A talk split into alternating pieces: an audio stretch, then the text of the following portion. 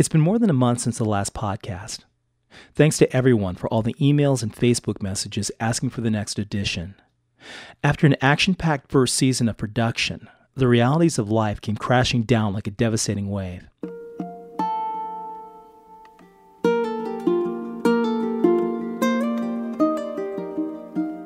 The recession of 2009 made times a bit tough. Simply put, the project was placed on indefinite hold while I scrambled together a few odd writing jobs through the end of December and all of January. I had to work to make enough cash to pay our property tax bill. I'm happy to say that I recently wrote a fat check to the city of Madison, and now the project is back on track. I learned a lot through that first season. With the collapse of traditional media, as newspapers and magazines continue to fold under the weight of an antiquated model of communication, I've discovered that this form of storytelling, sharing music, art, and adventure online is the wave of the future.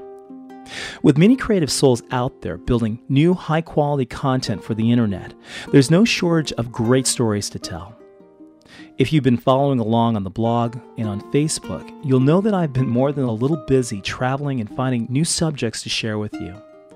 And in the process, I've become thoroughly inspired by the work of many others who are pushing the boundaries of creative expression as they explore the heights and depths of the human spirit.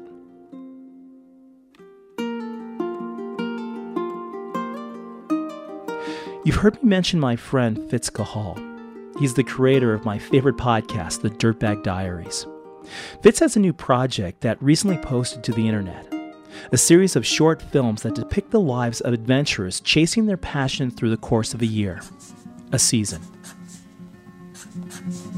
How long is a season?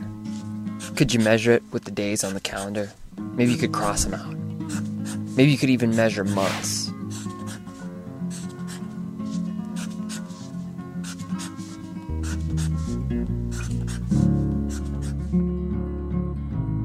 But I guess if you're like me, life doesn't seem to want to stay in neatly organized days of the week. It can't be scheduled. A season isn't a set unit of time. I know my winter starts when the snow falls. Dear, now you've been here, at least you've been by a box with a shoe and a glove. When does your season start? Maybe it begins as the rivers surge with glacial melt.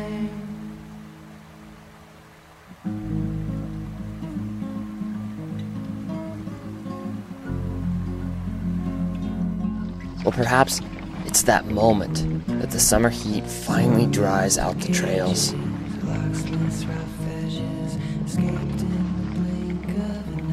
Or when the crisp fall temps arrive.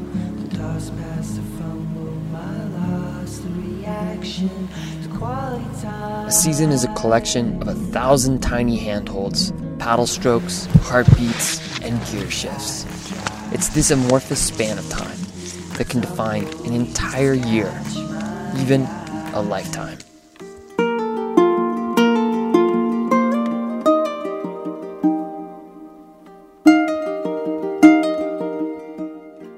I connected with Fitz towards the end of last year during the Banff Mountain Film Festival.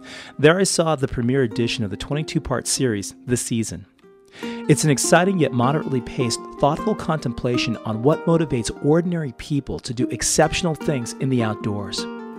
At the Banff Center for Mountain Culture in Alberta, Canada, I also met Fitz's partner, co producer, and director of the season, Bryan Smith. The season originated at Banff. You know, this place inspires creativity and it's really good at connecting people. And the project came about by being involved in the Adventure Filmmakers Seminar last year. And Fitz Cahall, who's a writer, was involved in the writing program. And the two of us came together and came up with an idea to tell stories via the internet.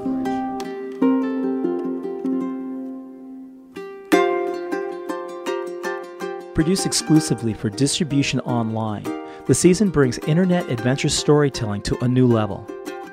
Directed by Bryan Smith, this new film series illustrates the narrative behind the lives of people just like each of us who aspire to lead a rich life in adventure. I'm James Mills, and you're listening to The Joy Trip Project.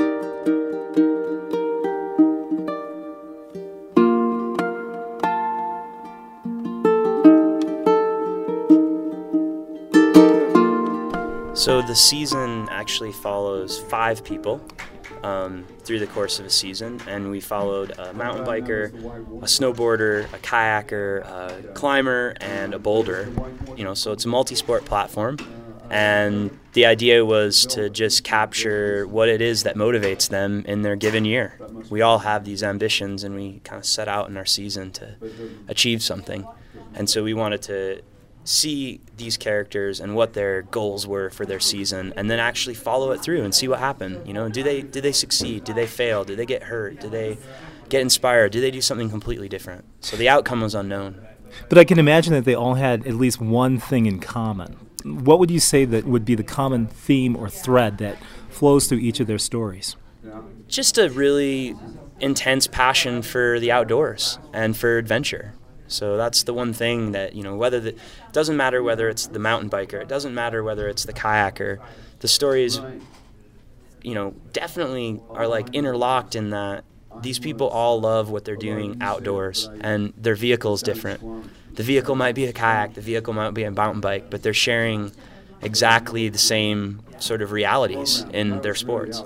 So, now, as a filmmaker and as a storyteller, what do these kinds of stories mean to you? You know, it's always really amazing when you're able to connect with the stories emotionally and you feel like you get these people.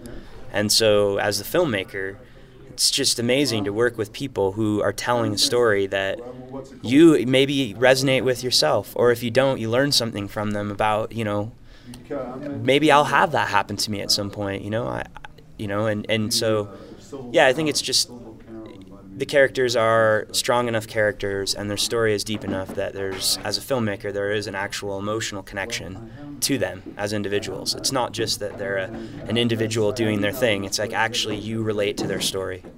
Now i'm not going to put you on the spot and ask you for your favorite season but i'm curious to know were there any stories that unfolded throughout this particular season that you found particularly compelling that people should look out for when they see these films I mean, they all, it's hard to pick one, you know, obviously, but I think, you know, for me, one of the ones that was close to me was Matt Mataloni, and he was just, he was just excelling on this amazing path towards inventing this new piece of gear, and he invents it.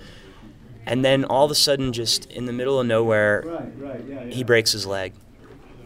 And his season on that is over. It's done. And it was just one of those things of like, it was a surprise to us. So I guess that's where I, you know, you say, were there any surprises? It was a massive surprise. And you sort of go, well, what do we do now? And it's like, well, that's the whole point of this project is that this is their season and that happens. There's athletes out there all over the place that get hurt in the middle of their season. And they have to put their project off until the next year or focus on different things. Now, this is the end result of your relationship with Banff, but it also sounds like you've got some solid relationships now with National Geographic. Now, how do you go from being a, an obscure, unknown filmmaker to work with one of the most prestigious media organizations in the world? I don't know. The simple answer to that is you work hard. I mean, you just you you know you you work really hard and and hopefully someone recognizes that somewhere. I mean, I think that's the the the, the incredibly long story condensed down into something short. Um, I also think too the Banff Center is directly related there in that you have an opportunity here at Banff to meet some of the people in that organization that are responsible at the highest level. And if you're motivated, you have an opportunity there to try to pursue your projects and your goals inside of their organization. So it kind of starts here in that you have an opportunity to meet these people, which is is very difficult.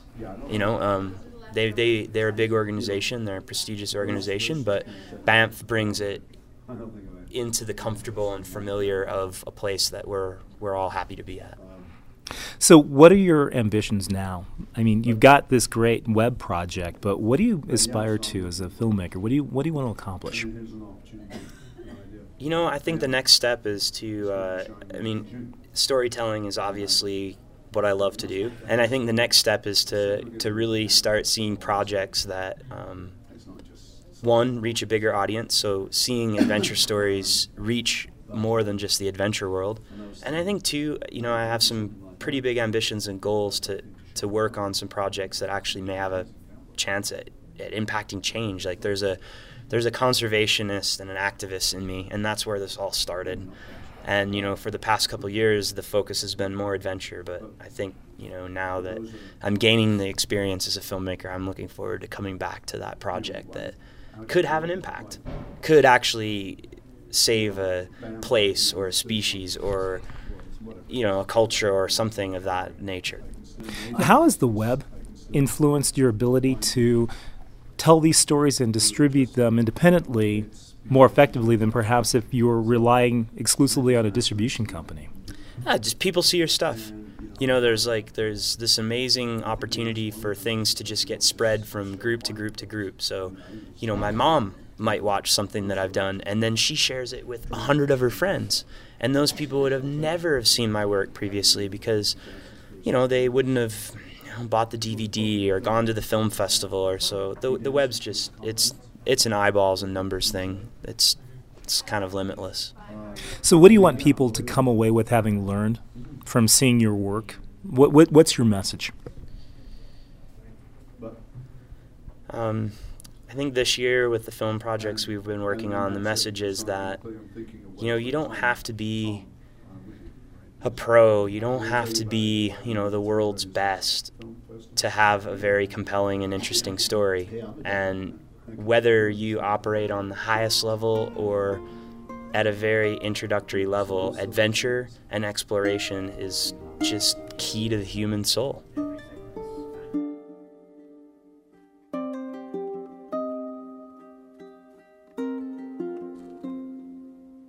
The Season, produced by Bryan Smith and Fitz Cahall, premieres online at theseasontv.com.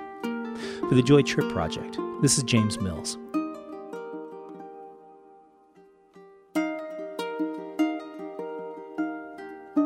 Music this week by Jake Shimabukuro.